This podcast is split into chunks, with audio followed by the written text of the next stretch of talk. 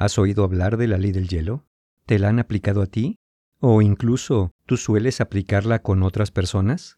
Básicamente podemos decir que la ley del hielo es una serie de comportamientos que ignoran a una persona. El más básico, por supuesto, es dejarle de hablar, pero vamos a ver que hay muchas otras maneras de aplicarla, pero también cuáles son los efectos que puede tener en una relación o hasta en la persona que la aplica. De eso va el episodio del día de hoy. Así que, pues para abrir la comunicación, ¿qué les parece si comenzamos?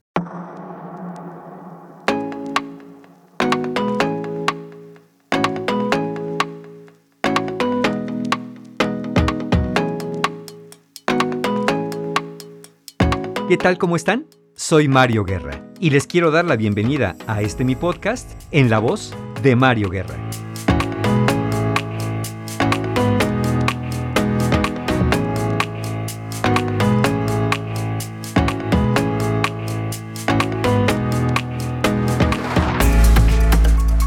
¿Podemos pensar en la ley del hielo como una forma de abuso emocional? Por ejemplo, como cuando alguien evita a otra persona, la más común es cuando una persona deja de hablarte, digamos que te ignora prácticamente. Es como si fuera un niño o niña enojado. Le hablas, no te contesta, la miras, te voltea la cara, se aleja, evita pasar por lugares donde estás tú, eh, no permanece más tiempo del necesario, en fin, todo lo que tenga que ver con ignorarte, con anularte muchas veces o pretender hacerlo, o simplemente con cerrar la puerta a toda forma de comunicación. Y aquí también podemos encontrar hasta los cambios de comportamiento repentinos, en donde una persona, pues de manera aparentemente inexplicable, empieza a comportarse fría y distante contigo, cuando a veces no tienes idea ni de por qué pasó eso, que debe haber alguna razón, pero no te lo dice. Le preguntas y te dice que no pasa nada, y te contesta con monosílabos, y te contesta con evasivas, o del todo no te contesta. Simplemente deja de hablarte. Y a esto último podríamos llamarle también una forma de distanciamiento emocional. Ahora tú podrás preguntarte, bueno, ¿qué tipo de persona hace eso? Como dije, parecen las conductas de un niño o niña pequeño y berrinchudo que no encuentra otra manera de comunicarse o expresar su desacuerdo, ¿no es cierto? Bueno, si bien no hay un tipo específico de personalidad que utilice más la ley del hielo, porque puede ser usada por cualquier persona, no cualquier persona la usa.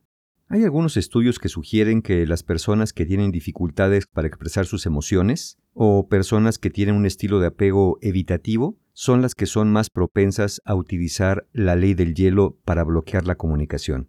Y se entiende, no se justifica, pero se entiende que si una persona se encuentra abrumada por sus emociones, pues de pronto prefiera callarse o del todo simplemente no pueda articular palabras o ideas por este bloqueo emocional y entonces la persona, digámoslo así, como si se emberrinchara y se queda callada por no saber qué responder o no querer responder lo primero que le viene a la mente, precisamente porque sus emociones están como desordenadas. Caóticas, yo diría más bien.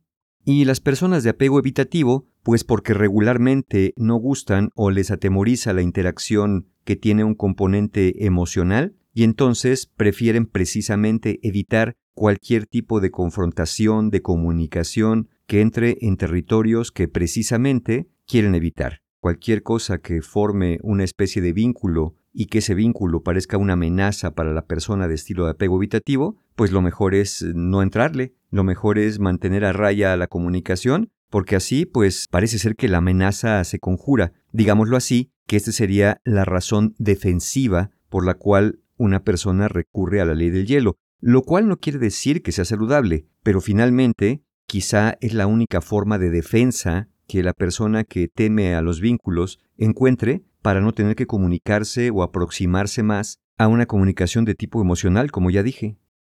Y también por ahí se ha sugerido que las personas que tienen tendencias narcisistas o controladoras pueden recurrir a la ley del hielo por razones un poco más maquiavélicas que es mantener el control dentro de una relación. Sin embargo, es muy importante tener en cuenta que no todas las personas que tienen características de personalidad narcisista, por ejemplo, necesariamente utilizan la ley del hielo y no cualquier persona que utiliza la ley del hielo necesariamente tiene rasgos de personalidad narcisista. Sin embargo, como ya dije, sí podemos encontrar más recurrentemente este tipo de conductas, pues en las personas que ya mencioné. Ahora bien, aunque ya hice mención a algunas de las causas, vamos a ver qué llevaría a una persona a usar esta arma, digámoslo así, de comunicación distorsionada. Por ejemplo, una primera causa puede ser venganza o castigo. Es decir, la persona que está aplicando la ley del hielo puede estar enojada o sentirse herida por algo que la otra persona haya hecho y entonces el dejarte de hablar o el ignorarte es su forma de castigo, como diciendo, ah, tú me lastimaste, pues ahora mira, yo te voy a lastimar porque para mí no existes. Te voy a lastimar ignorándote, te voy a lastimar haciendo que me ruegues, que te hable, y yo te voy a mantener así hasta que sienta que ya pagaste. Y claro, aunque algunos no identifican precisamente este discurso como una razón por la cual lo hacen, pues de manera inconsciente actúan así, castigando a la persona, vengándose de la persona, pero lo malo, que ya de por sí el castigo o la venganza no son muy positivos, lo malo es que no hay comunicación, es decir, la persona que lastimó supuestamente eh, no sabe qué hacer, no sabe exactamente probablemente qué pasó y por lo tanto no tiene muy claro cómo reparar el asunto. Lo único que intenta, porque es lo que intentaríamos todos, es preguntar, oye, ¿qué tienes? ¿Qué pasó? ¿Qué te pasa? ¿Por qué no me hablas? ¿Por qué me ignoras? Y si la persona persiste todavía de forma más aguda y se encierra en sí misma, pues puede resultar muy muy frustrante para aquel que persigue y trata de hacer el intento que el otro hable y por fin diga. Aunque estar insistiendo puede verse como una forma de súplica por el otro y de alguna manera está encontrando cierta satisfacción diciendo, ándele, así me gusta, que me rueguen hasta que yo quiera y ya veré si después te digo por qué, o simplemente de la nada te vuelvo a hablar. Una segunda razón por la que las personas pueden aplicar esto tiene que ver con evitar el conflicto. Hay personas también que por diferentes razones, baja autoestima, incapacidad para comunicarse, poca habilidad para resolver conflictos, pues, eh, como mencioné hace un momento con la persona de apego evitativo, pueden decir, no, mejor no, no voy a hablar de esto, me niego, no quiero, no me interesa hablar de esto con esta persona, pero no lo dicen. Ese es el gran problema, que nunca te dicen, ¿sabes qué? No me siento cómodo hablando de esto, no estoy listo para hablar de esto, no quiero hablar de esto contigo, simplemente no lo dicen, solamente lo actúan sin ninguna explicación. Otra causa, como de alguna manera ya la mencioné, es la necesidad de control y poder sobre otra persona. Esto es particularmente cierto cuando aquella persona que quiere manipularte o controlarte se da cuenta lo importante que es para ti que te vuelva a hablar. Esto pasa mucho con las personas dependientes o las personas ansiosas que no pueden estar en paz si no están bien con aquella persona de la cual dependen o no pueden estar en paz si sienten la amenaza de que la relación se puede terminar y entonces como ven este silencio o este ignorarles como la antesala a que la relación termine, pues entonces empiezan a comportarse, como dije, muy ansiosos, muy ansiosas, y llegan hasta suplicar. Es más, a veces llegan hasta pedir perdón por lo que ni siquiera saben que hicieron, o por algo que hicieron que no amerita tal castigo. Es decir, la persona manipuladora o controladora sabe que tiene ese poder sobre el otro, y entonces es como una forma de decir, mira, si no haces lo que yo te digo, si no haces todo lo que quiero, te voy a dejar de hablar, y dejarte de hablar después puede empeorar porque te puedo hacer castigos más grandes como irme de tu vida y a ver qué vas a hacer sin mí. Y aunque la persona que manipula y controla no lo dice tan abiertamente siempre, pues se da cuenta que quien tiene miedo al abandono, que quien tiene miedo a que la relación se deteriore, pues eh, actúa de esa forma. Entonces, pues ya ni hay que amenazarlo, porque ya trae como la amenaza integrada, producto de sus pensamientos persecutores, de sus pensamientos paranoicos, de sus pensamientos culpígenos, que le hacen, pues decir, perdóname por todo lo que te haya hecho, pero por favor, no me dejes de hablar, que en algunos casos puede significar no me dejes de querer. Una cuarta razón puede deberse a la inmadurez emocional. Si una persona no tiene buena inteligencia emocional, no tiene buena autorregulación emocional y actúa precisamente, como ya dije antes, como un niño o niña pequeño y berrinchudo, bueno, pues los conflictos y las emociones difíciles le resultan insoportables. Entonces, eh, como conoció alguna vez este método, quizá porque en la niñez o la infancia se lo aplicaron o como de alguna forma lo aplicó y le funcionó en aquellos años, pues es como el remedio que conoce. Es como decir, si de niño me entretenía la sonaja, pues ahora me voy a una junta de trabajo y me llevo la sonaja, me voy a un vuelo en avión y me llevo la sonaja, y voy a hacer surf y me llevo la sonaja, porque la sonaja me va a resolver todos los problemas. Y no, probablemente tampoco te lo resolvió en la infancia, pero bueno, tú sentiste que sí, y por eso ahora agarras a todo mundo a sonajazos. En este caso, como alguna vez quizá dejar de hablar, pues era la mejor solución que encontraste en aquellos años inmaduros, pues ahora, como falta una maduración emocional obviamente, pues eh, lo sigues usando, pensando que ese es el remedio, sin darte cuenta que definitivamente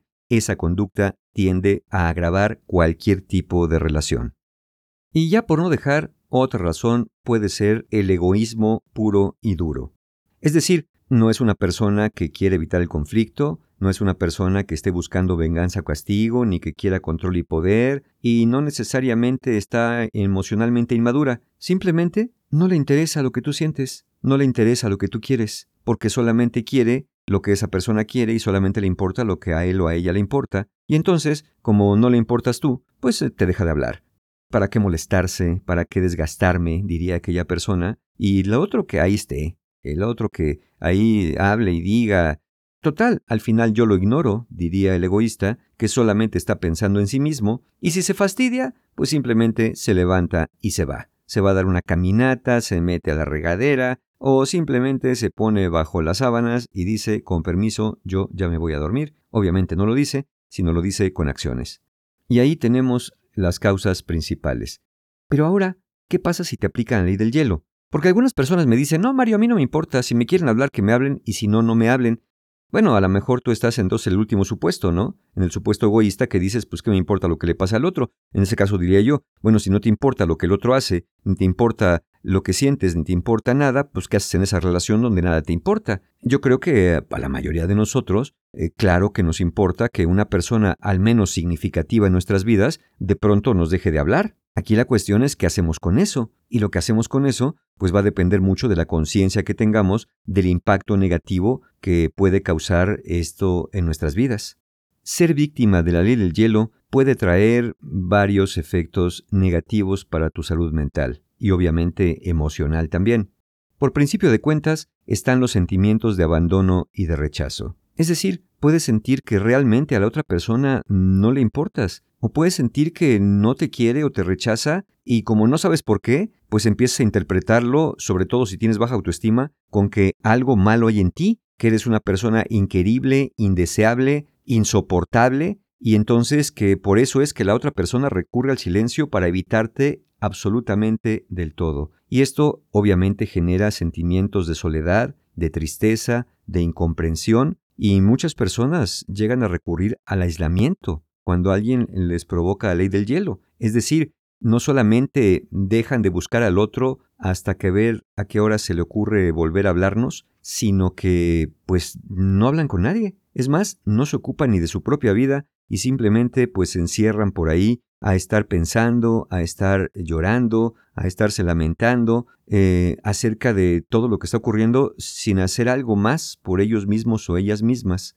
Otro efecto que causa la ley del hielo es generar ansiedad e incertidumbre. Porque la falta de comunicación, pues definitivamente genera confusión, no se entiende exactamente qué está pasando y empiezan a circular por la cabeza toda clase de hipótesis, teorías, ideas, que bueno, pues cualquiera puede ser cierta, pero como cualquiera puede ser cierta, pues brincamos de una a otra, y entonces, ¿pero por qué? Porque seguramente yo lo vi feo, pero no ha de haber sido porque aquel día no le avisé de tal cosa, pero qué tal que fue porque aquel pleito que tuvimos hace 15 años y se está acordando, o a lo mejor es algo que ni siquiera sé que hice, o a lo mejor ya me está dejando de querer, pero a lo mejor encontró otra persona, pero a lo mejor ya no me aguanta.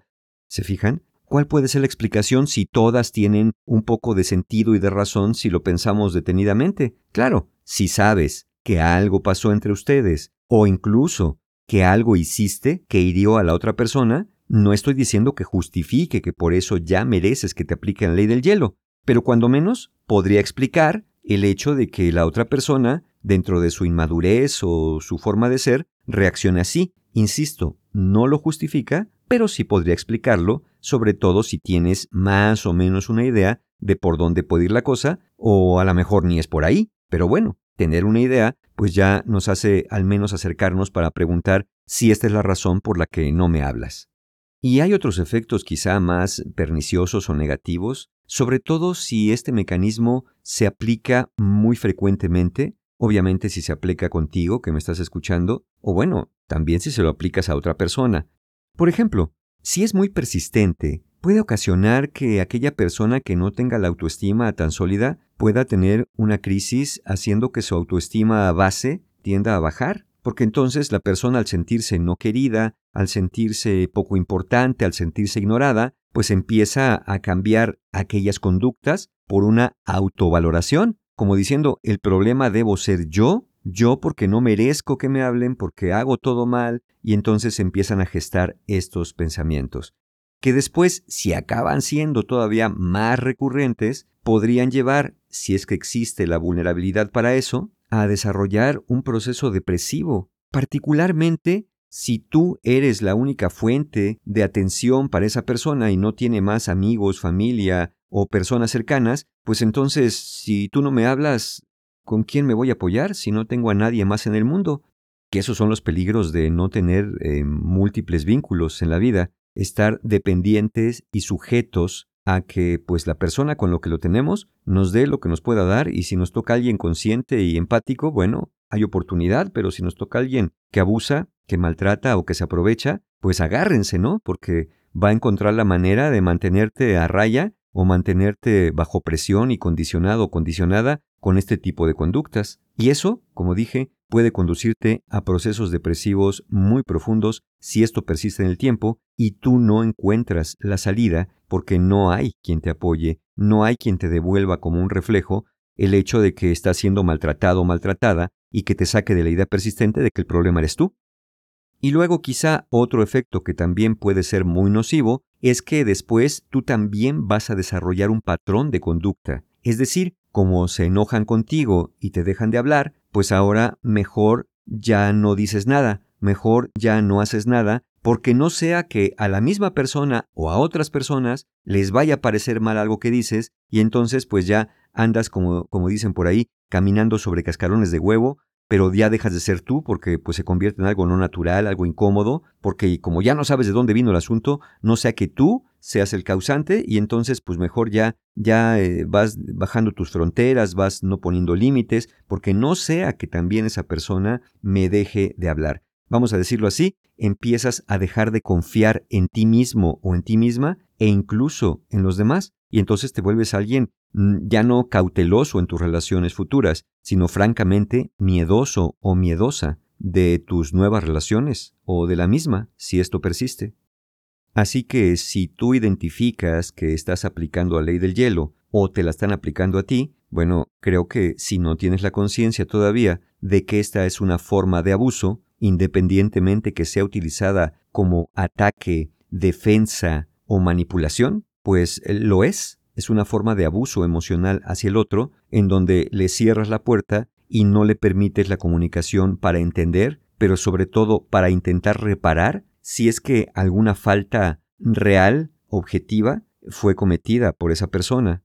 De alguna manera, digámoslo así, la estás dejando indefensa ante cualquier cosa que pudo haber hecho o inclusive hasta por lo que no hizo, que tú le haces creer que hizo con tu silencio. Entonces, ¿cuál puede ser la salida? Evidentemente, estas recomendaciones que puedo dar van más orientadas hacia la persona que está padeciendo este abuso de falta de comunicación. Lo primero que habría que hacer es evaluar la situación. Como dije hace un momento, trata de entender por qué la otra persona puede estar reaccionando de esa manera. Insisto, una vez más, insisto, no es que eso justifique su forma de ser, lo que hayas hecho, pero cuando menos poder explicarnos por qué reacciona así, ya nos permite de alguna manera poder abordar esto al menos desde un lado que puede ser posible la reparación, la clarificación o la reunión para poder hablar acerca del tema.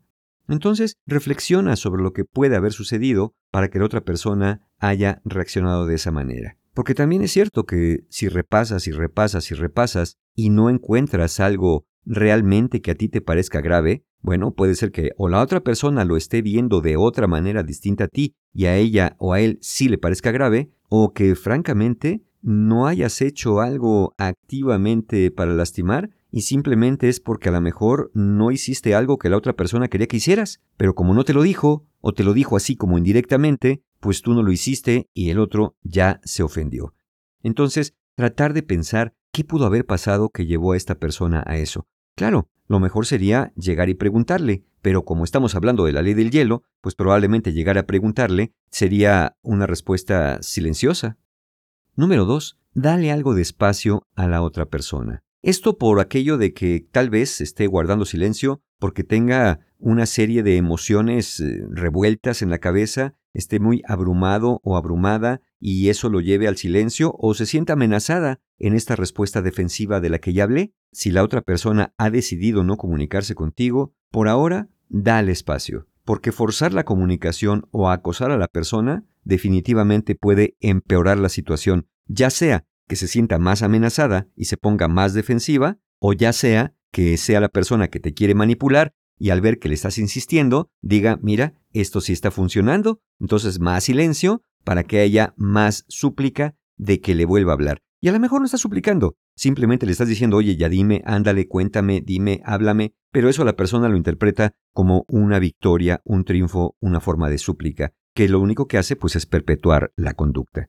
Entonces, dale un poco de espacio a aquella persona y trata de dejar pasar, no lo sé, quizá desde unos cuantos minutos hasta un par de horas para poder acercarte y decir, oye, hablemos. Mira, a mí me parece que te enojaste por esto, pero corrígeme si me equivoco, dime si no es así, porque yo pienso que pudo haber sido esto, pero, pero tú dime si esto es de esta manera. La persona te puede responder, no, no estoy enojado. Y tú le dices, mira, Tú y yo sabemos que algo tienes. A lo mejor no estás enojado, pero no sé, tal vez decepcionado o frustrada. Eso es precisamente lo que quiero saber. ¿Qué es lo que te está pasando? Porque me es muy importante esta relación y me gustaría que hablemos. No voy a forzarte a hacerlo. Yo estaré aquí para cuando decidas podamos conversar, pero no quiero estarte persiguiendo con esto.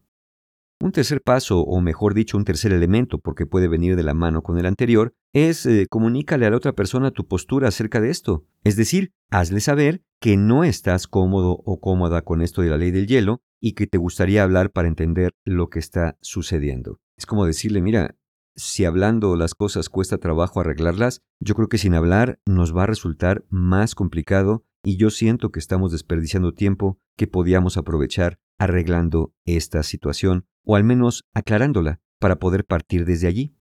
Si la persona insiste y te sientes muy abrumado o abrumada por esta falta de comunicación, que dicho sea de paso, no es tanto una falta de comunicación, ¿no? Porque recordemos uno de los principios de la comunicación humana dice que no se puede no comunicar. Entonces, algo está comunicando la persona con su silencio. Está comunicando enojo, desacuerdo, desagrado, desinterés o lo, que sea que esté comunicando. Pero bueno, finalmente no estamos para adivinar. Entonces, si la otra persona, a pesar de que te acercaste, a pesar de que evaluaste, a pesar de que le comunicaste tu sentir, insiste en mantener ese silencio, bueno, como dije, dale ese espacio, pero mientras tomas ese espacio, pues no te metas al baño a estar ahí pensando, pero qué habrá pasado, pero qué barbaridad, porque vas a desarrollar este proceso ansioso del que ya hablé. Entonces, trata de buscar apoyo. Habla con amigos, habla con familiares o incluso con un profesional de la salud mental, porque eso te puede ayudar a procesar lo que estás sintiendo y de alguna manera a obtener una perspectiva externa de la situación sobre todo si eres de las personas que tiende a culparse prácticamente de todo.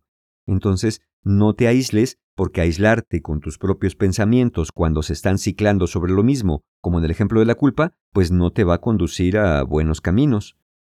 ¿Y qué pasa si, bueno, ya pasó y la persona te volvió a hablar, hablaron o no de la situación y se arregló, pero a la siguiente vuelve a pasar lo mismo y vuelve a pasar lo mismo? O este silencio perdura por largo tiempo y ya pues ya hiciste conciencia, ya pediste perdón o una disculpa si correspondía, ya hablaste con otra persona, trataste de reparar, aclaraste lo que sea. Bueno, todo pasaste por todo, pero la persona insiste en recurrir a la conducta o en mantenerla. ¿Qué es lo que después toca hacer? Es como la pregunta que me hacen, Mario, ¿cómo le hago para que una persona que no me quiere hablar me hable? Y yo le digo, Pues si no te quiere hablar, bueno, Mario, pero es una relación importante. No, ya lo sé, pero a veces, a veces hasta con relaciones importantes, tenemos que dejar una puerta abierta. Y esta puerta abierta es considerar la posibilidad de seguir adelante con tu vida, no muy cerca de esa persona. Y lo digo porque entendiendo que hay vínculos profundos como con un hijo, una madre, un padre, un hermano, si la persona insiste o persiste en esta conducta, ¿qué hacemos? ¿Seguir suplicando? ¿Seguir insistiendo? ¿Seguir repitiendo el viejo patrón, el juego del gato y el ratón? ¿Para qué? ¿Para que siga por años? ¿Para que te deteriores emocionalmente?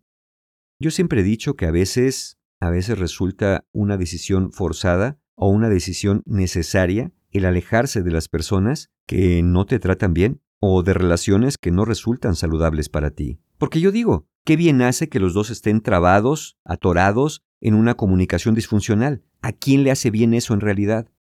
Bueno, si el otro persiste, no persistas tú, es decir, ponte a salvo, a veces con costos altos, pero al final no te vas a quedar atrapado en esa dinámica disfuncional de esa especie de comunicación confusa, silenciosa y muy dolorosa.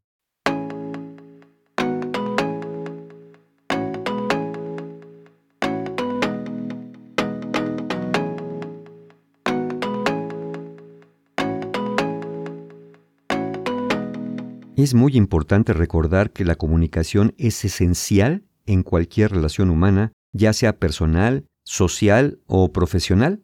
Cuando se produce un conflicto, es muy tentador recurrir a la ley del hielo como una forma de evitar el problema y dar la sensación de que no pasa nada. Sin embargo, esto puede llevar a malos entendidos y a un empeoramiento del conflicto.